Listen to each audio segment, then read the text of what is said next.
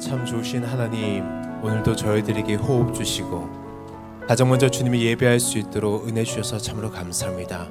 하나님, 오늘도 십자가 붙들며 그 은혜로 살아가는 복된 날 되게 하여 주시옵소서. 이 모든 말씀 살아계신 예수님 이름으로 기도드립니다. 아멘. 할렐루야. 새벽 예배 나오신 사랑하는 성도님들을 주님의 이름으로 환영하고 축복합니다. 함께 보실 하나님의 말씀은 고린도전서 2장 1절에서 5절까지 말씀입니다. 고린도전서 2장 1절에서 5절까지 말씀을 한 절씩 번갈아 가며 봉독하도록 하겠습니다. 형제들아 내가 너에게 나아가 하나님의 증거를 전할 때 말과 지혜의 아름다운 것으로 아니하였나니 내가 너희 중에서 예수 그리스도와 그가 십자가에 못 박히신 것 외에는 아무것도 알지 아니하기로 작정하였습니다. 내가 너희 가운데 거할 때 약하고 두려워하고 심히 떨어노라. 내 말과 내 전도함이 설득력 있는 지혜 말로 하지 아니하고 다만 성령의 나타나심과 능력으로 하여 다 같이 봉독하겠습니다. 너희 믿음의 사람이 지혜 있지 않고 다만 하나님의 능력에 있게 하려 하느라. 아멘. 우린 이 새벽 고린도전서 말씀으로 함께 믿음의 도전을 받고 있습니다.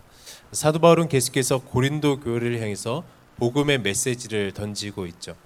이렇게 복음을 강조하게 된 것은 바로 고린도 교회가 분열이 일어났기 때문입니다. 그들 안에서 분열이 생겼기 때문이죠. 참 신기한 것은 예수님을 믿음으로 인해서 예수님을 믿어 한 교회 공동체가 되었는데 그 안에서 예수 그리스도로 하나가 된 것이 아니라 서로 서로 누구에게 속했는지, 누구에게 세례를 받았는지, 누가 능력이 있는지에 대해서 그들은 해결받지 못하고 문제가 되었던 것입니다. 그래서 사도 바울은 그 이유를 십자가의 도를 제대로 알지 못하기 때문에 예수 그리스도가 그들의 삶 중심에 있지 않기 때문에 이런 일이 일어나고 있음을 다시 한번 이야기하고 있는 것이죠. 아무리 교회 공동체라 할지라도 예수 그리스도라는 그 구심점에서 벗어나면 갈등과 분쟁이 생길 수밖에 없습니다. 우리 삶도 마찬가지인 것 같습니다. 우리 삶 속에서 갈등이 생기고 분쟁이 일어나고 때론 어려움이 생기는 것은 다른 것이 있어서가 아니에요. 모양이 달라서 성격이 달라서 요즘 사람들처럼 제가 요즘 사람이라 하니까 옛날 사람 같은 느낌이 들지만 요즘 사람들처럼 MBTI가 달라서 그런 거예요.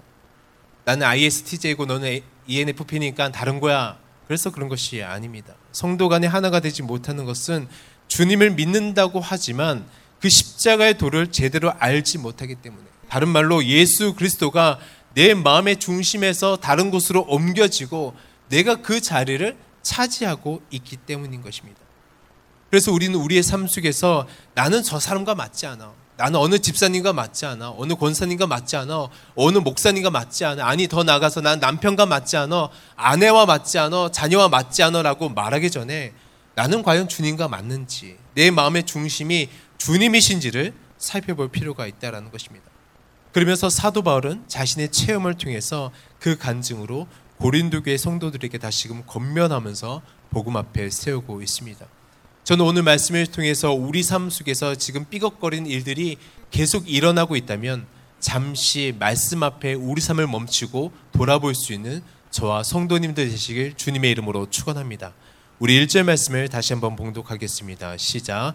형제들아 내가 너희에게 나아가 하나님의 증거를 전할 때 말과 지혜의 아름다운 것으로 아니하였나니 바울은 2차 전도 여행 때 한 1년 반 정도 고린도에 머물면서 전도했습니다.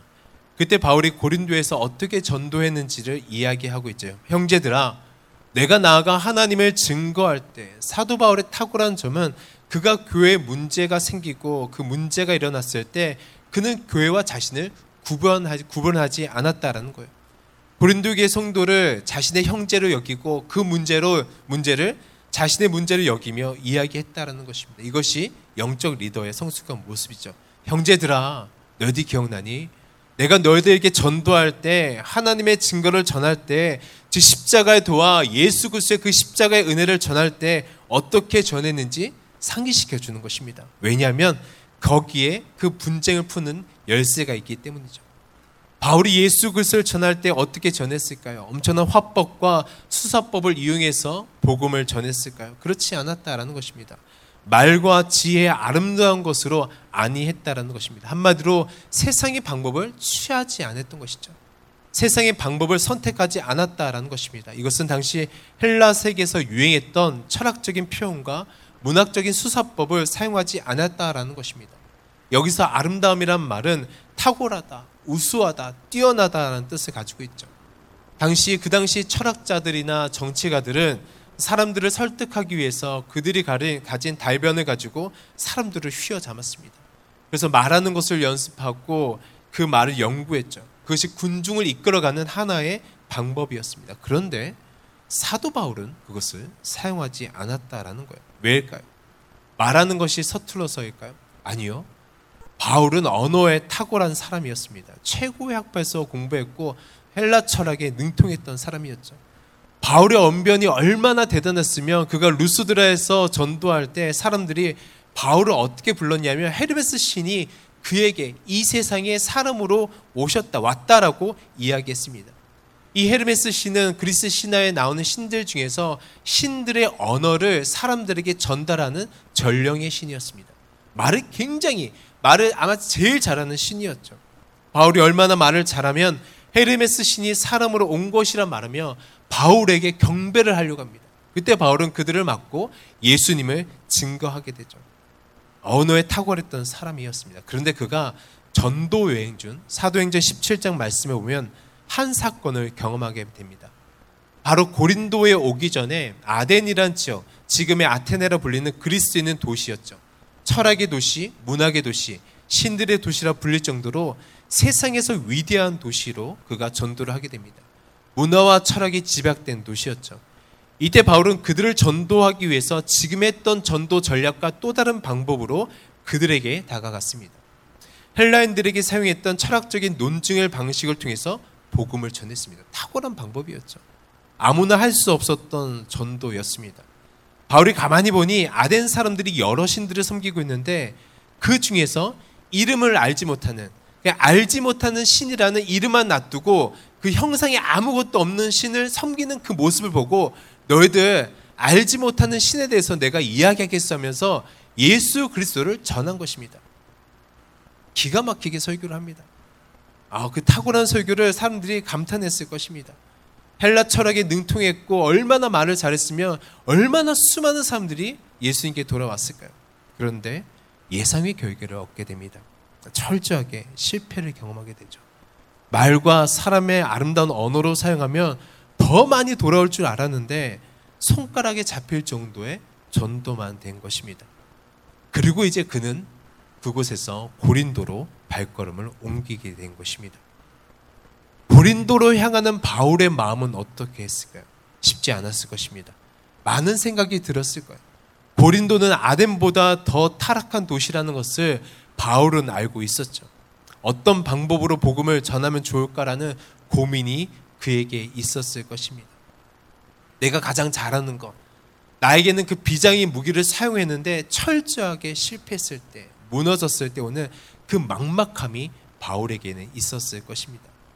그런데 하나님께서 이 사건을 통해서 바울로 하여금 전도자로서 가장 필요한 것을 깨닫게 해주십니다.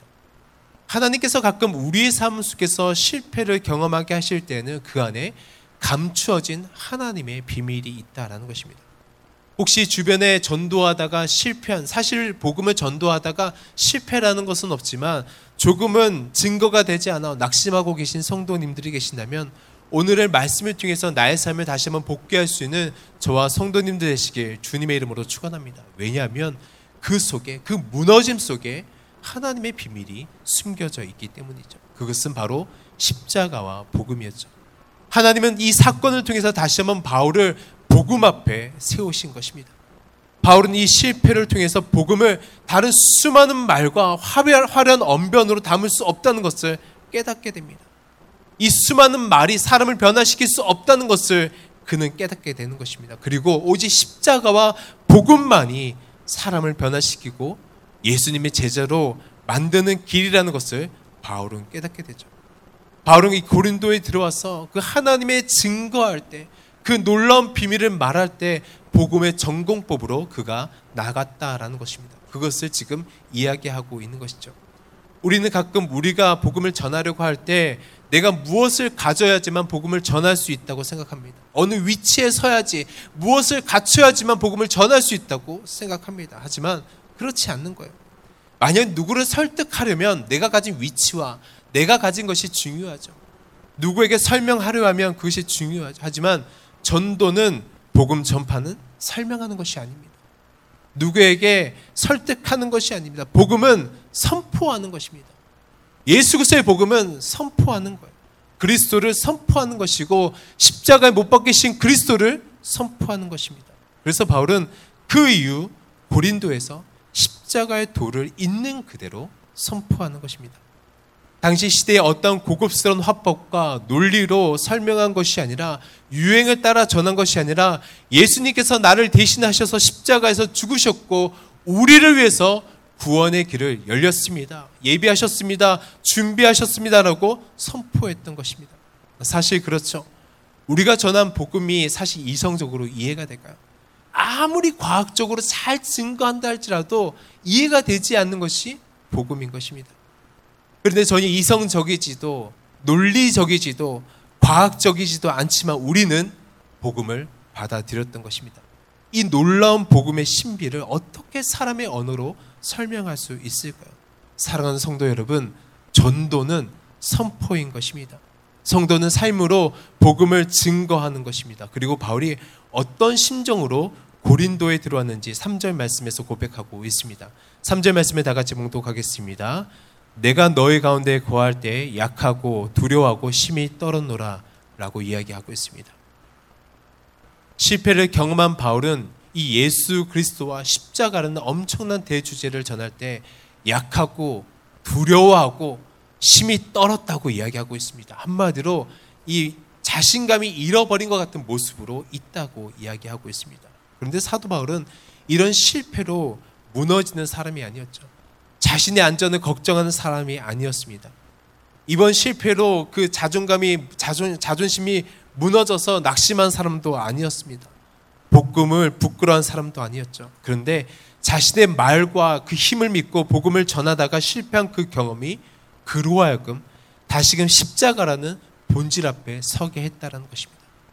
그리고 그 앞에 서서 보니 그 앞에 서서 보니 예수 그리스도와 그 십자가라는 주제가 너무나도 어마어마한 그 앞에 서서 보니 그 주제가 너무 어마어마한 거고 그것을 감당하기에는 자신의 그 부족함과 연약함에서 오는 그 겸손함에서 오는 떨림이었던 것입니다. 그리고 그 모습으로 영적으로 혼탁하고 타락한 고린도를 보니 마음이 먹먹한 거예요. 내가 어떻게 이들에게 복음을 전할 수 있을까? 기가 막힌 거예요. 혹시나 내가 복음을 잘못 증거하다가 혹시나 복음이 잘 증거되진 않은지 이 불쌍한 영혼들에게 복음을 잘 증거해야 되는데 자신이 가진 그 한계 때문에 안타까워하는 것입니다. 이것이 전도자가 가져될 마음의 자세인 것입니다. 전도자는 자신감으로 사역하는 것이 아니에요. 복음을 전하는 사람은 나의 자신감으로 사역하는 것이 아니라 바로 하나님을 경외함으로 사역하는 것인 줄로 믿습니다.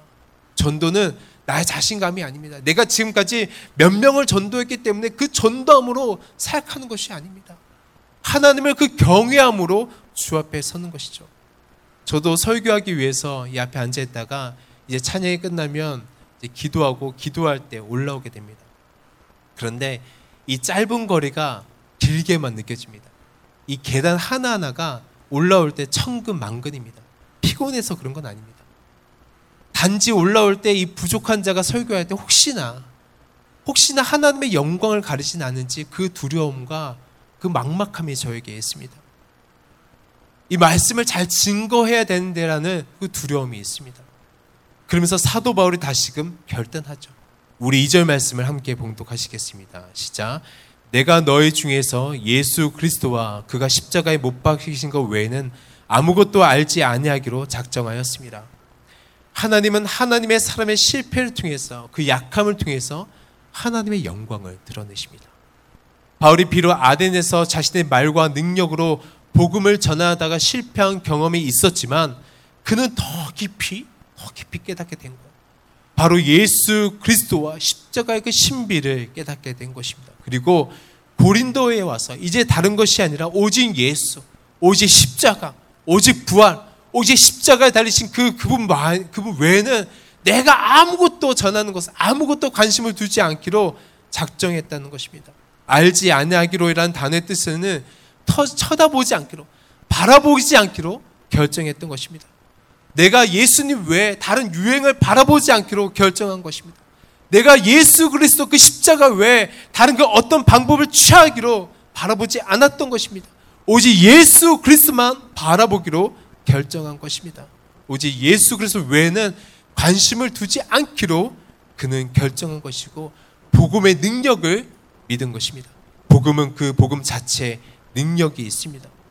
그래서 성경 말씀에 보면 베드로도 수많은 군중 앞에서 이스라엘 온 집이 정령할지니 너희가 십자가에 못 박은 예수를 하나님이 주와 그리스도가 되게 하셨느니라. 그러므로 주 예수를 믿으라 하니 3천 명이 그 앞에서 회개하고 엎드려지고 구원받는 역사를 경험하게 되는 것입니다.